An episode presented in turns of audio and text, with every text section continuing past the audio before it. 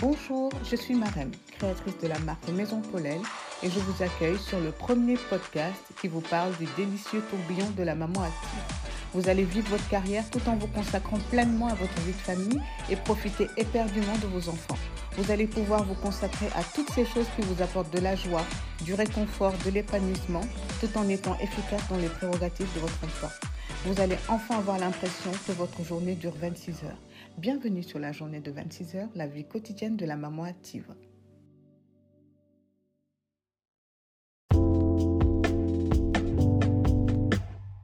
Bonjour à toutes et à tous.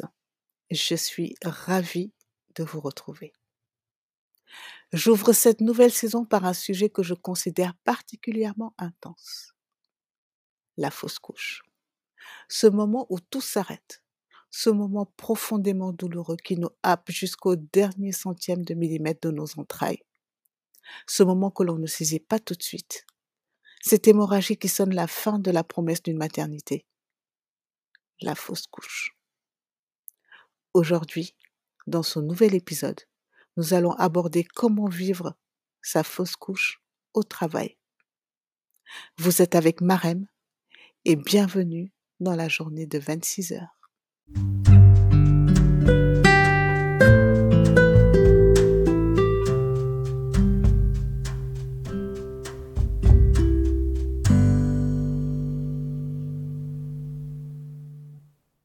Pendant trop longtemps, le fait de faire une fausse couche a été minimisé et souvent pas pris au sérieux. Il n'est plus temps de se contenter de dire aux femmes essayez encore. La mannequin Chrissy Teigen nous a mis en émoi, nous a fait vivre sa douleur au travers de clichés tellement forts que nulle parole n'était nécessaire. Une déclaration destinée à briser les tabous et pourtant accueillie avec circonspection, comme si on leur reprochait d'ouvrir une fenêtre trop intime. C'est ajouter l'histoire de Laura Lugli, volleyeuse italienne virée de son club pour avoir voulu mener à bien sa grossesse avant que tout ne s'arrête quelques semaines plus tard. Une fausse couche est médicalement le fait de perdre sa grossesse intra-utérine avant le stade de viabilité du fœtus, autour de 20 à 28 semaines d'aménorrhée selon les pays. Et le premier des tabous est statistique. Seuls quelques pays, comme le Danemark, faisaient état d'un taux annuel de fausses couches, ce qui rend les comparaisons internationales difficiles. Mais le Royaume-Uni, par exemple, ne les comptabilise carrément plus depuis 2013. Chagrin, oui, chagrin. Ce mot semble avoir été créé pour décrire le sentiment d'avoir eu une fausse couche, le chagrin inconsolable. J'espère que vous n'en connaîtrez jamais une. Jamais. Mais il y a de fortes chances que vous connaissiez quelqu'un qui a fait une fausse couche. Selon l'American College of Obstetricians and Gynecologists, entre 10 et 25 de toutes les grossesses se termineront par une fausse couche au cours des 20 premières semaines de gestation. La plupart surviennent au cours des 13 premières semaines de grossesse. En France spécifiquement, le pourcentage de fausses couches est estimé à 15,3% des grossesses connues cliniquement sur la base d'une analyse portant exactement sur 4 638 974 grossesses. À chaque fois que la décision d'annoncer ou non votre grossesse au travail s'est présentée, l'épée Damoclès qui pèse sur vous et qui pèse sur votre décision est la peur de cette fausse couche. C'est la raison pour laquelle, même si vous finissez par annoncer à votre employeur que vous êtes enceinte, l'annonce survient souvent à partir de 12 semaines de grossesse, lorsque la probabilité de fausse couche diminue.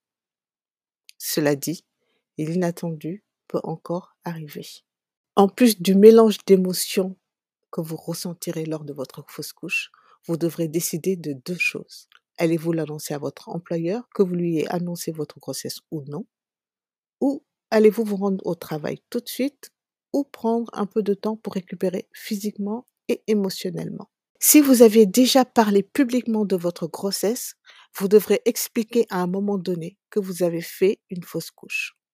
Vous n'avez peut-être pas besoin de le faire tout de suite, mais je ne pense pas que le simple fait de supposer que votre employeur ainsi que vos collègues proches finiront par le comprendre est la ligne de conduite la plus sage. Je comprends pleinement que c'est un sujet très dur à aborder, mais au minimum, vous devez à votre employeur la courtoisie professionnelle d'expliquer le changement dans votre situation, puisque vous ne partirez plus en congé de maternité. Du moins, pas cette fois-ci. Expliquer votre situation à votre employeur peut suffire si vous souhaitez qu'il annonce la nouvelle à vos collègues et que vous n'ayez pas à répéter la douloureuse nouvelle encore et encore. De plus, si vous aviez l'intention de demander un jour ou deux de congé pour toute opération que vous deviez avoir en raison de votre fausse couche, ce sera bien plus simple. Mais que se passerait-il si vous n'aviez pas annoncé votre grossesse à votre employeur? J'ouvre une petite parenthèse. Encore une fois, rien ne vous oblige à annoncer votre grossesse à qui que ce soit. Toutefois, qu'est-ce qui se passerait si vous n'aviez pas annoncé votre grossesse à votre employeur?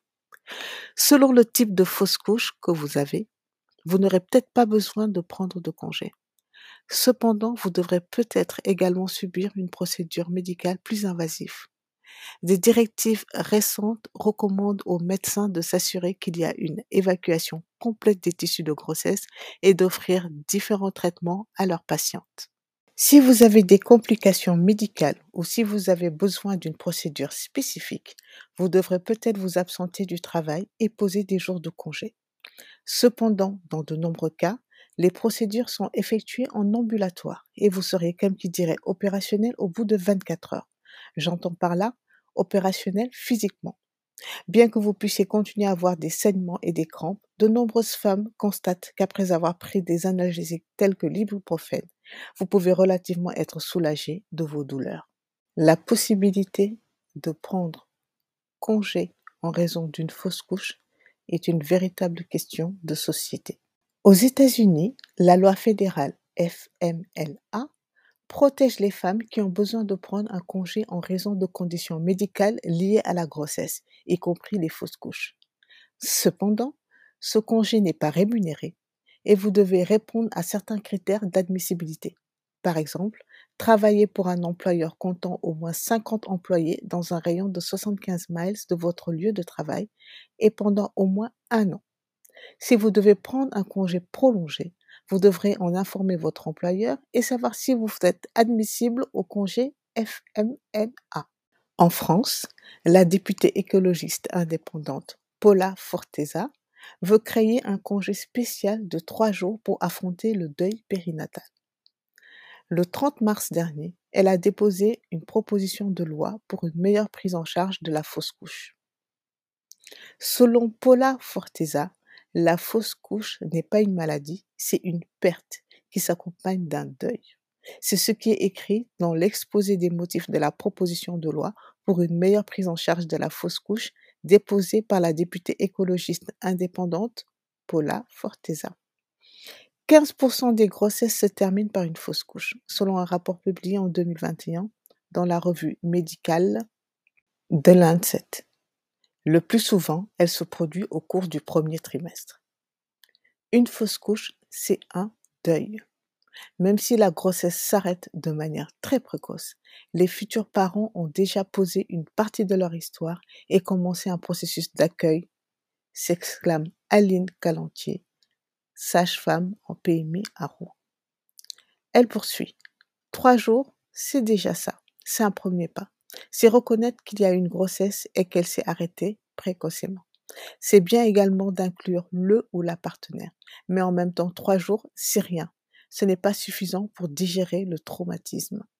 Par ailleurs, Paula Forteza voudrait que les sages-femmes soient aussi habilitées à prescrire un arrêt de travail. De plus, consciente du tabou que représente encore la fausse couche dans notre société, la députée plaide pour l'éducation et la sensibilisation dès l'école. Elle estime que cela est incompréhensible que cela ne soit pas évoqué lors des cours d'éducation sexuelle pour que ce sujet soit mieux compris et appréhendé des femmes, mais aussi des hommes. Le congé ou arrêt? Un débat. Mais revenons à vous, à votre situation au travail. Lorsqu'elles sont physiquement capables de travailler, certaines femmes peuvent néanmoins choisir de rester à la maison avec leurs émotions et de prendre le temps de faire leur deuil en optant pour des congés. Pour d'autres, Se remettre dans le bain, se plonger dans le travail peut les aider à se changer les idées.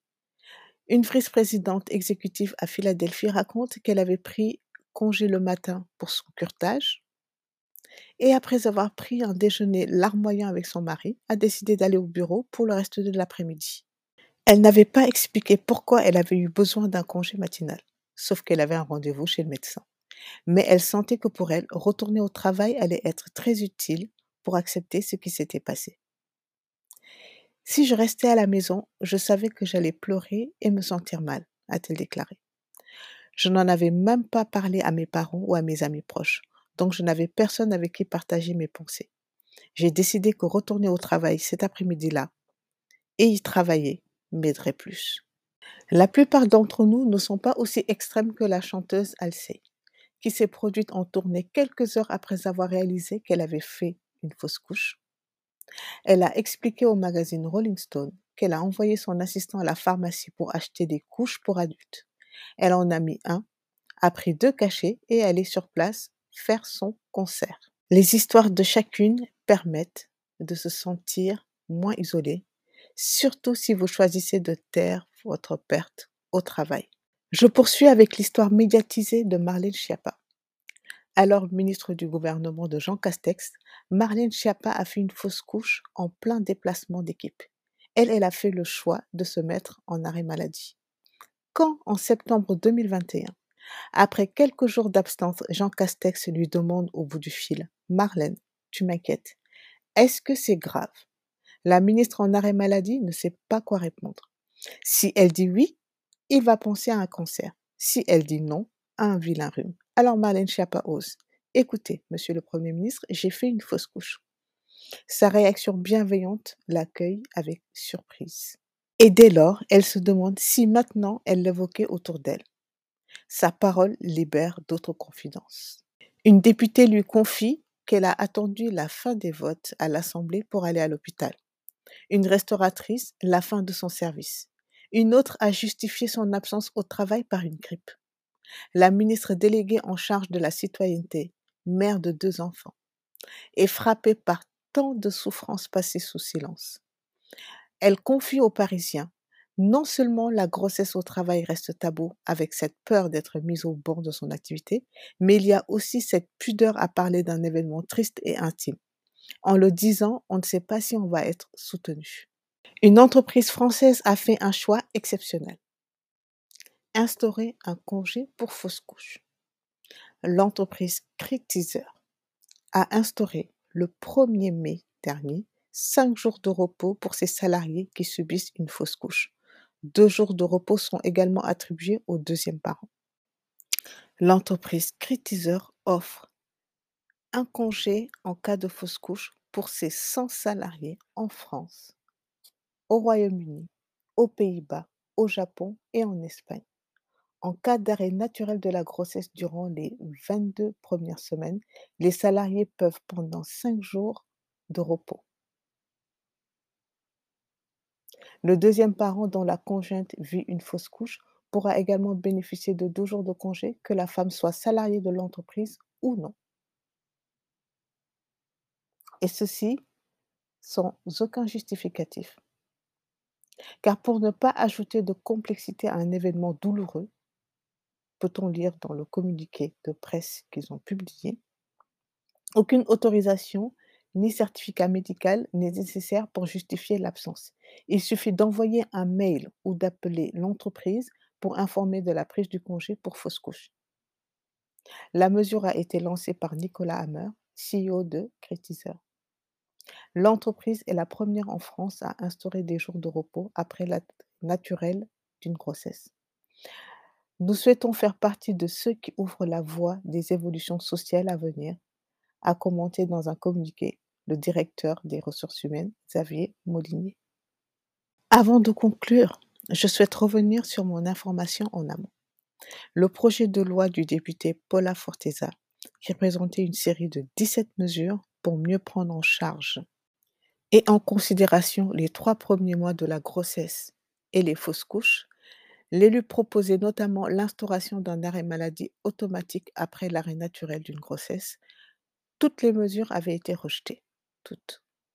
Plus récemment, à la fin du mois de mars, la députée a déposé une nouvelle proposition de loi pour améliorer la prise en charge des fausses couches. Parmi les mesures, la mise en place d'un congé spécial de trois jours lors d'un arrêt précoce de la gestation est proposée. C'est un moyen de reconnaître officiellement et symboliquement l'existence de ce moment et du deuil qu'il induit. La fausse couche n'est pas une maladie, mais c'est un événement marquant qui nécessite du temps pour s'en remettre, tant pour la femme que pour le conjoint, a-t-elle déclaré dans un entretien à l'Obs le 30 mars. Ces propositions également, toutes refusées. Pourquoi? Grande question. Est-ce compréhensible? J'en doute. Mais je suis certaine d'une chose. Informer les femmes permettra de briser les conséquences d'une omerta désastreuse pour les femmes.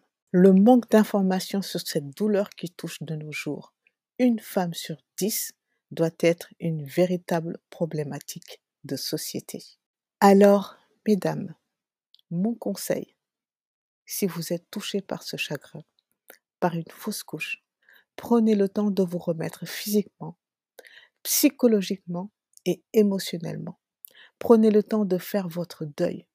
Votre bien-être joue dans votre efficacité. Et pour les employeurs, le bien-être de vos employés est la clé du succès de votre entreprise. Donc, offrez à vos salariés le temps, le temps de se remettre de leur traumatisme. Cet épisode est désormais terminé. Merci d'être là et à très vite pour un nouvel épisode.